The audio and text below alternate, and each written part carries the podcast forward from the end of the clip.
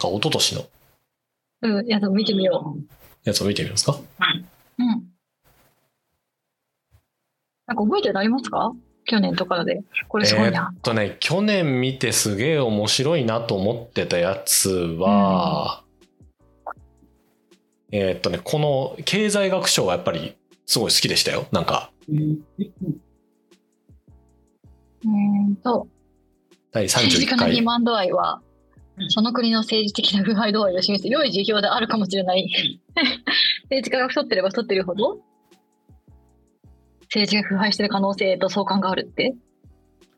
そえう。なんか、これ、なまあ、イメージ、イメージですけど、あの、独裁度が強いっていう国であればあるほど、まあ、太ってるなあっていう印象を、まあ、改めて、改めて検証したという感じですね。そ。れがなんか富が集中してるから太ってるみたいなことじゃなくて、なんかそうってことなんですかね。うん。どうなんだろうな。これ多分因果関係とかっていうのをや研究してんのかなこの論。まあ論文読んだら多分絶対に書いてあるんでしょうけど。でもこのあれですね。 Economic of Transition Institutional Change 私大学院の時読んでましたね。この論文誌、政治体制の移行とか、なんかそういうことを結構テーマに扱っている論文で、そうなんだよな。汚職とかそういうことをたくさん扱ってるんだよな。そうね。うん、なんか、ひでえな、この、なんか論文の一応その概要の結末には、えーっと、地方、地方などで、こう、なんていうんですか、言ったら国の原種みたいなやつを対象に今回この画像が得られてるので、えこう研究をしてるんですけど、まあ、地方のこの行政とかのレベルになったら、腐敗度合いってちょっとわかんないじゃないですか。だから、その人が太ってた場合、もしかしたらここって腐敗してんのかなって思ってもいいかもしれないよって書いてあるっていう。それはさすがにちょっと考えすぎじゃないですかっていう。れはかわいそうだよ。まあ確かにまあ漫画とかそういうところで描かれる腐敗した政治家って大体太ってんだよな。でもそれってなんか富を独占してるからご飯をいっぱい食べて太ってるみたいなことなのかなまあそれはそうなのかもしれぬねうんうんう。んそれはそうかもしれぬね。うん。これに近しい論文で、あこれ去年出てるんだ。2021年の1月に初めて出てる論文で、2000年から2020年のウクライナにおける政治家の肥満と汚職っていうテーマの論文が出てる。へえ。うんそうね。ちょっとウクライナの政治もね、ちょっと今、あの戦争でいろいろ言われて綺麗な感じになってるけど、だいぶ大変な国であるのは間違いない。元はね。そうね。汚職度合いっていうのを年次で見ていった時と、その閣僚とかの体格指数っていうのをみんなで見てった時に、こう、波がすげえ同じような形をしてるっていうことが書いてありますね。ええクリーンな時は、えースリムだったと いうふうに、えー書いてあります。なるほど。で、このそれぞれのか形のぐ、形が偶然一致するっていう確率は、えー0.25%ぐらいしかないと。えあのえなんか影響あるんじゃねえのっていうのをこう書いている論文がある、あるんですね。太ってる。原因が分かんないけど、でも関連があるってことで、なんで太っちゃうのか分かんないけど、政治の腐敗と肥満は関連があると。関連があると。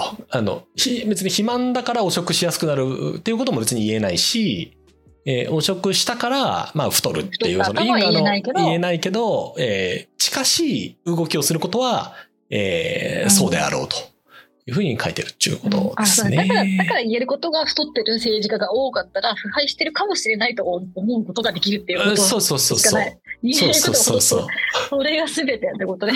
フェアに、フェアに言うと、因果関係わかんないからそれぐらいの感じになるって。これなんか去年見てすげえ、あなんか面白いなと思った記憶があるっすね。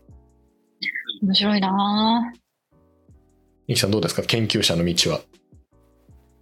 私はちょっとせっかちなんで絶対無理ですね。ありがとうみんな、今度。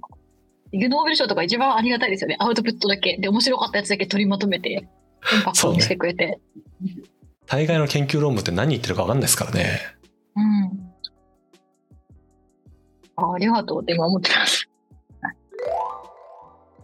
えー性的オーガズムが鼻づまりを改善する薬と同じくらいに鼻呼吸の改善に効果的である可能性を示した。へー、へー、へー、なるほど。まあちょっとデータが少ないけど、性的オーガズムを得た3時間後ぐらいまでは、うん。この、えっと、キシロメタゾリンっていう薬を塗った時と同じぐらい鼻の機能が回復したと。あでもちょっと本当に。に8組とかしかやってないから、そらそうだね。しかもその難しくないまずさ、オーガズムに至る可能性がある前に鼻づまりを起こすことが難しくないそうね、多分これ、あの、 NOSE っていう Nasal Obstruction Symptom Evaluation っていう、多分これ、あの、鼻詰まりしてるかどうかに関係なく、なんかね、スケールみたいなので多分効いてくんだと思うんだよね。相対的にか良くなってるかどうかっていう。そうそうそうそう。で、薬使った時のこの、あの、 NOSE っていう指標の改善ので度合いは多分もう得られてるから、このオーガズム前後っていうので、それを計測してみて、改善度っていうのがどれぐらいかっていう感じで。まあ、なおさらあれだね。ちょっともうちょっと人数は欲しいけど、まあまあ面な白い。おさら100人ぐらいは欲しい。そうね。でもみんなにもちょっとオーガズムさせるのも大変だからな。で、セルフでもいいんでしょ？セルフでもいいって書いてるね。いやだからでもその治療法として一番コスパの良い治療法になる可能性があるよね。何かのね。まあね。いざっていう時っていうのはあるのかもしれないね。ま あいざっていう時っていつだって話があるけど、鼻の、鼻の機いやめっ能。ちゃ思ったよ、それ。今思った。思った。よかったよかった。同じところに行きつけてよかった。去年はそれが良かったな。うんうん。2020年の、あの、サイエイリリさんが書かれてるこの記事を読みながら見てますけど、このイグ・ノーベル平和賞が2020年はやっぱり一番好きかもしれないですね。とインドとパキスタンの両政府の外交官が真夜中にこっそりと互いの玄関の呼び鈴を押して逃げるピンポンダッシュの応酬を展開したと。えーそのことについてまあ書いているっていうやつなんですけど、いや、いいですね。インドとパキスタンやっぱり。やっぱいいな くだらね いやー何やっていい。いいですよ。この、これまたさっきのあの中国のあれと一緒ですね。あの、なんだろう、裁判記録を引っ張ってくるって意味ではさっきのあの、あの、うん下請けに出したってやつと同じようなやつなんですけど、いやー、この、いいよな、リング・ザ・ドアベル。外交官がちゃんと仕事できる状態になってないっていうのは問題だねって解説のサイエさんが書かれてるんですけど。でもそんな、そんなライトに言う話じゃない結構深刻だよ、これ。重く受け止めた方がいいよ。かつ、インドとパキスタンっていうね、非常にこう、うん。あの、問題の大きいというか、うんそうね、なかなか難しいところですからね。なるほどなさすがに授賞式には参加しなかったと。そうでしょうね。そりゃそうでしょうねよか。ったよかった。うん、いや、来て仲直り、ら辺の常識はあってで。仲直りしてくれれば仲な。してくれればいいんだけどな。そうそう。はいはい、ごめんね。仲直りの握手って、授賞式で。ねそこまでできたらな。最高だったんだけどな。いや、毎年ね、こう10個、10個かな ?10 個ぐらい毎年発表される2、4、6、8、10。やっぱそうですね。10、8、まあ10個か。毎年10個発表されるんですけど、10個中2、3個やっぱりこうグッとくるのがありますよね。うんいやー、この2020年の心理学賞の眉毛でナルシストを見分けるっていうのもすごいいいな。え、何それ眉毛でナルシストを見分ける。ね、分厚く眉毛を整える人はナルシストである可能性が他の人に比べて高いと。分厚くね。うん。だからそうそういうのでょっとそうだ、あの、これ聞きたい。そういうさ、その見見た目？ナルシストの人はこういう見た目とか、うんその、腐敗した政治家の政治についた政治家は太ってるとかっていうさ、見た目かさ、そのさ、相関はないとしても、じゃあ逆にさ、政治家に太をみんな太らせたらさ、政治は腐敗するのかとかさ、眉毛はみんな分厚くしたらナシストになりやすいのかとかさ、私はそっちの、そういうふうにさ、逆にもういけるのかどうかっていうのはすごい気になるなって思うけどね。うん、そうね。多分、ミキさんが言ってるのってこう、関連してるっていう相関関係じゃなくて、因果関係っぽいものまで分かると面白いみたいな、そういうこと？ととか、えっと、ほ今回分かったことはそうかもしれないけど、だからそれを逆手に取って人をナルシストにしたかったら眉毛を分厚くすればいいとか、えー政治を汚職させたかったら、えっとうん政治家を肥やせばいいとか、うん。なんかそ,、ういうふうな研究にそのほどいけばいいのにって思う。そうなんですよ。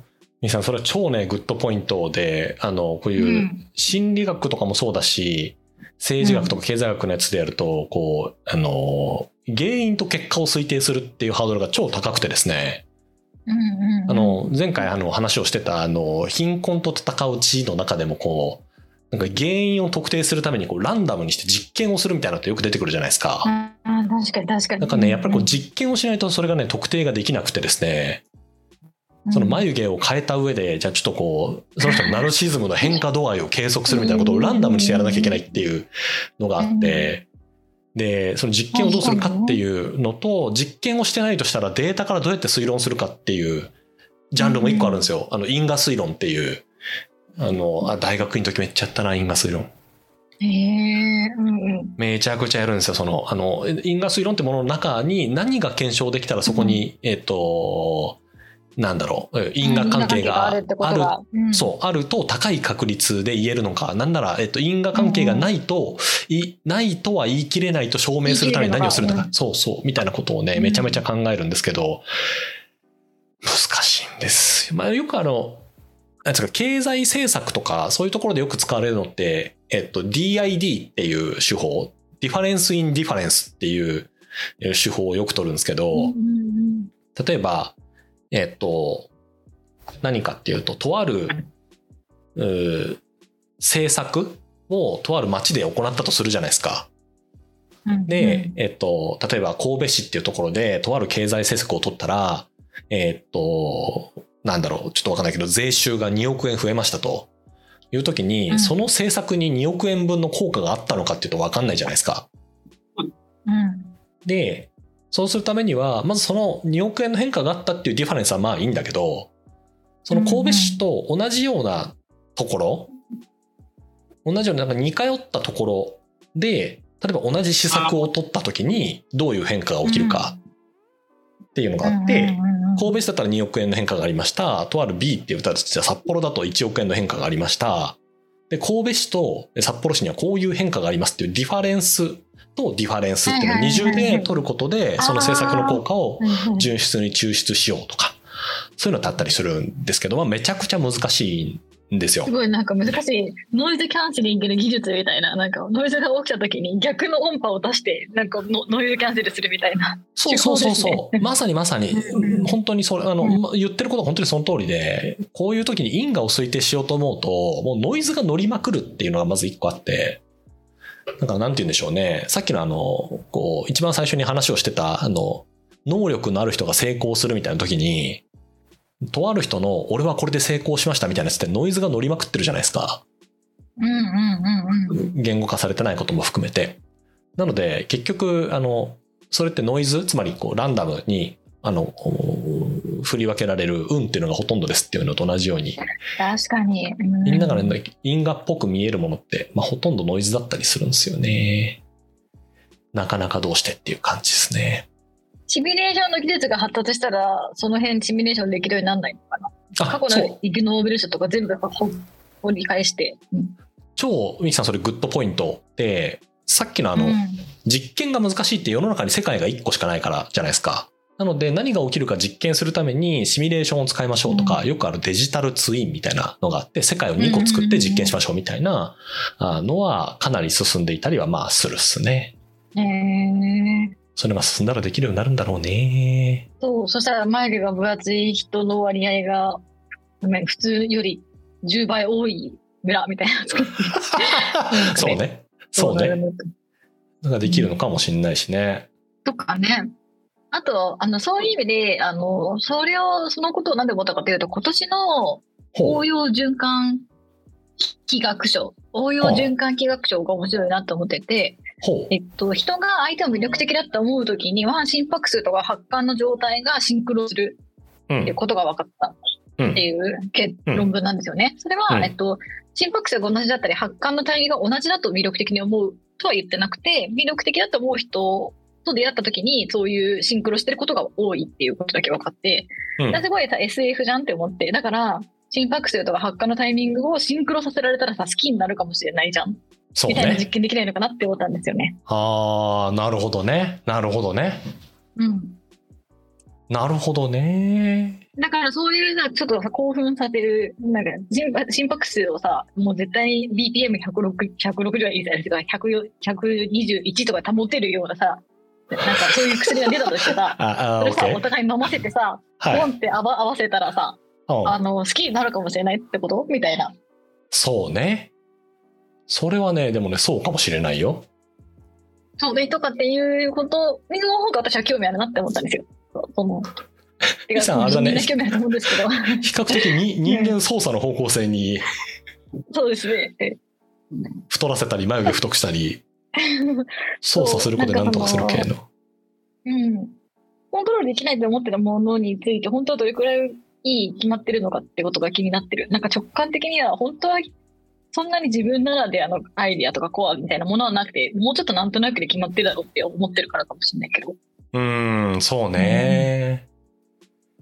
難しいのがこう人間の認知系のものさっきのあの、うん特に眉毛のやつとかあとその魅力に感じるみたいなやつっていうのがどれぐらい普遍性があるかっていうと結構結構結構多分難しくあ確かてに。ね。まあ特に去年今年とかでよくノートとかでバズってる心理学系の研究が全然再現できないっていういうやつはこの眉毛のやつは如実にありそうだね。10年後ぐらいになったら多分トレンドも変わってるだろうし。トレンドがね、うん、そうそうそう。再現がねなかなか難しいっていうのはありそう。確かに。だよね。あとなんか心拍数もさっきミーさんが言うように120って結構息ぜいぜいしてるじゃないですか。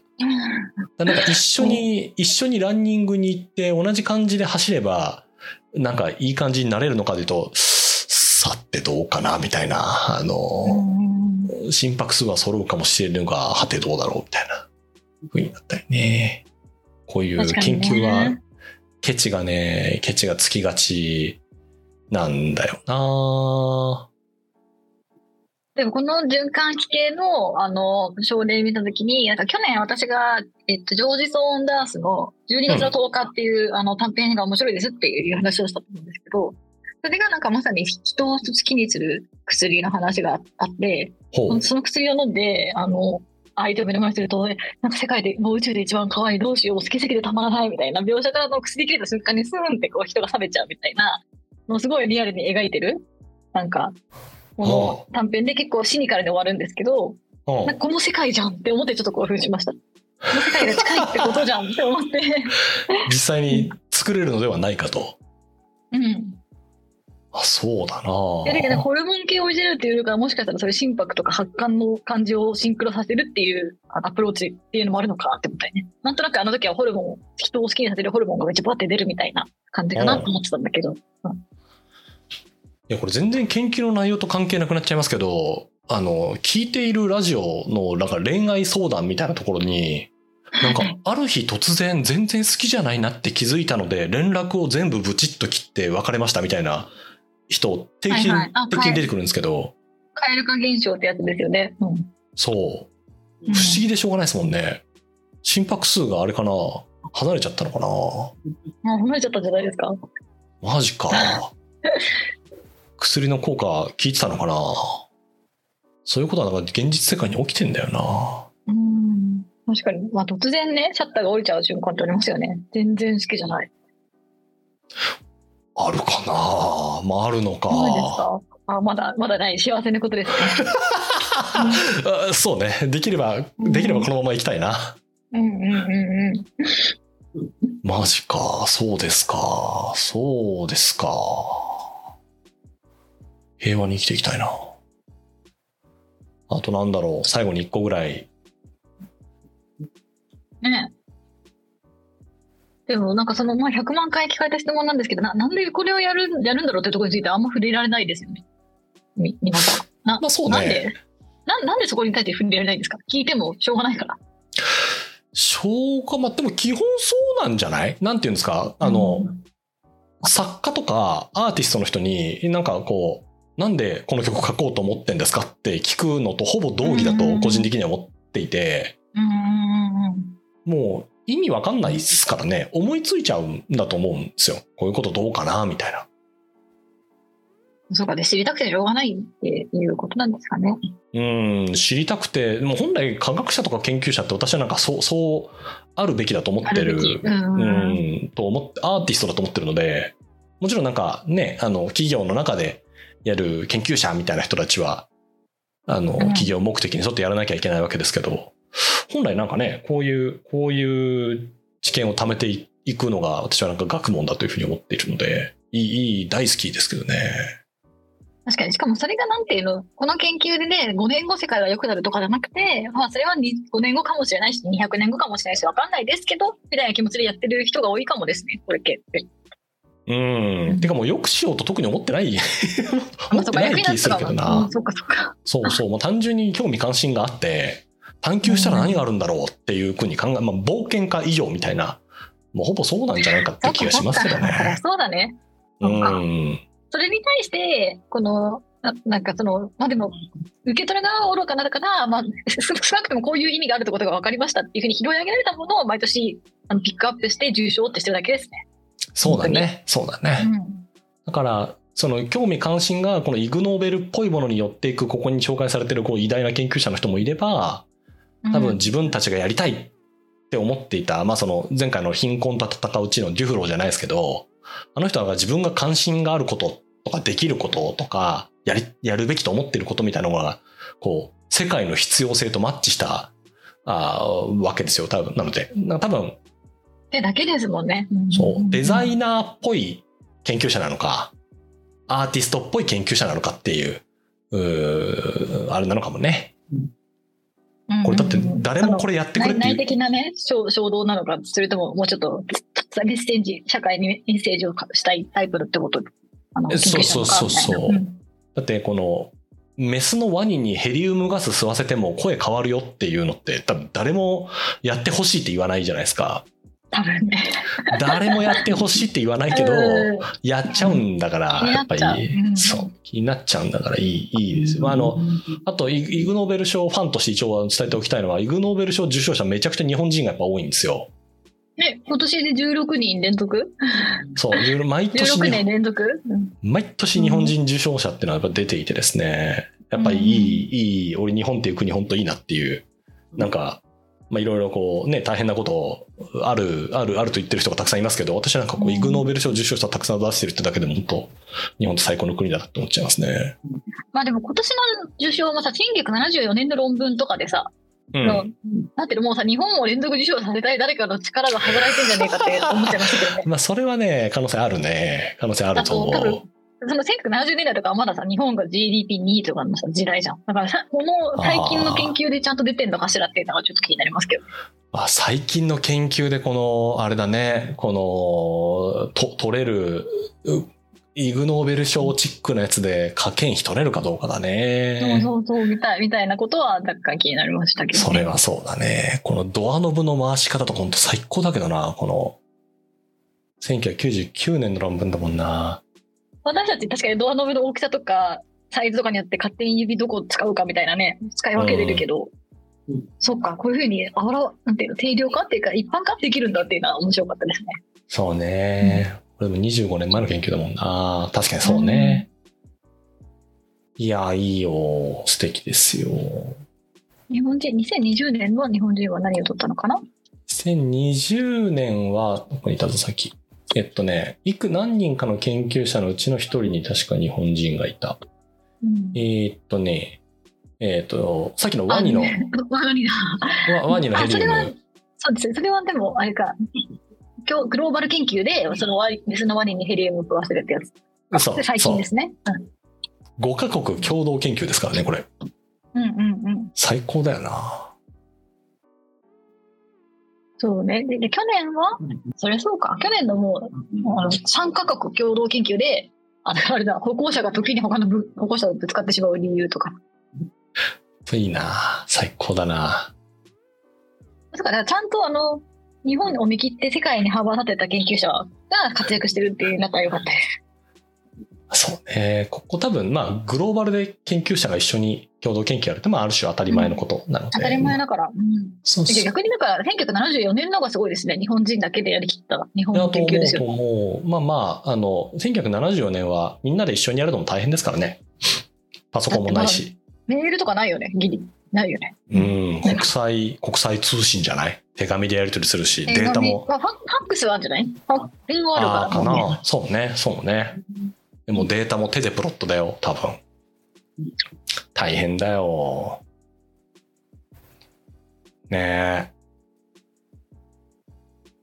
うーん、そうね。まあ、って感じかな。うんいや初めてイグ・ノーベル賞に真面目に向き合った。そう、これは全体でね、向き合うのがととても楽しいコンテンツなので。うん。えー、いい研究がたくさんあるですな。楽しいてかあなたぐらいでな。本当めっちゃ真面目に研究してますね。人に対して送られてますね。くだくだらねえ、受けれないみたいな人一人もいないですね。本当に。あそうそれがすごね。いことだわ。うんまあ、真面目にっていうか、自分のこう興味関心に真剣にこう向き合ってやってますよね。うんうんうんうん。競争的な感じの人がやっぱ一人もいないわ。いいっすよね。いいよな。うん好きだな。うんなんかもっと軽薄な思いだったらここまでできないだろうっていうやつばっかり、あ、てかそれが全てそうだ。うん。ごいなほい。ちゅう感じかな。はい。なんだかんだ、乱暴な雑談を1時間半もしてしまった。じ次は、ゃあまた、生次は存する意識ミキさんが言っで。ている生存する意識。今20%ぐらいまで Kindle できました。私まだ全然読んでません。読みます。どうどう？面白そう？なんかね、序盤、序盤読んでいて、ミキさんが怒らないかなだけ心配ですね。あわかりました。奥さん捨ててるやんけ、お前っていうとこだけちょっとあの、大丈夫かなっていう。でもあの、内容としては超面白い。面白い。面白いね。タイトル面白そうだもんね。生存する意識。意識がどこにあるのかみたいな話ですね。そう、どこにあるのかっていうか、なんか20%読んだ感じだと、なんて言ったらいいんだろうな。意識があるっていう状態、うんその人間が起きている、覚醒しているっていう状態とうんうん意識があることっていうのって、こういう人間、こういう人間っていうのは、ミキさんとか私とかだと、それってほぼイコールじゃないですか。うん。目が開いていて、つまり寝ていなければ意識があるっていうことだと思うんですけど、植物状態の患者さんになると、目は開いて覚醒しているっぽいんだけど、意識があるかどうかはわかんないっていううんうんうんうん。時に、そもそもそれをどうやって判定するかっていう話から最初始まるんですけど、ああ、面白い。いや超面白かったっすよ。ぜひぜひ、また読んで話しましょあ作者のちょっと女性蔑視がもしかしたらあるかもしれない。女性を物化してる可能性があるってことなんですかね。う。別視っていうか、まあ、奥さんと揉めてるっていう。奥えさんと揉めてるだけだったら別にそんなんよくある話やん。いや、まあ、そうう。そう、そうね。まあ、そうね。まあまあ、あの、読んでいただいて、あの、はい、読んでみます。ぜひ。はい。じゃあね、はいじゃあね。どうもありがとうございました。はい。お疲れ様です。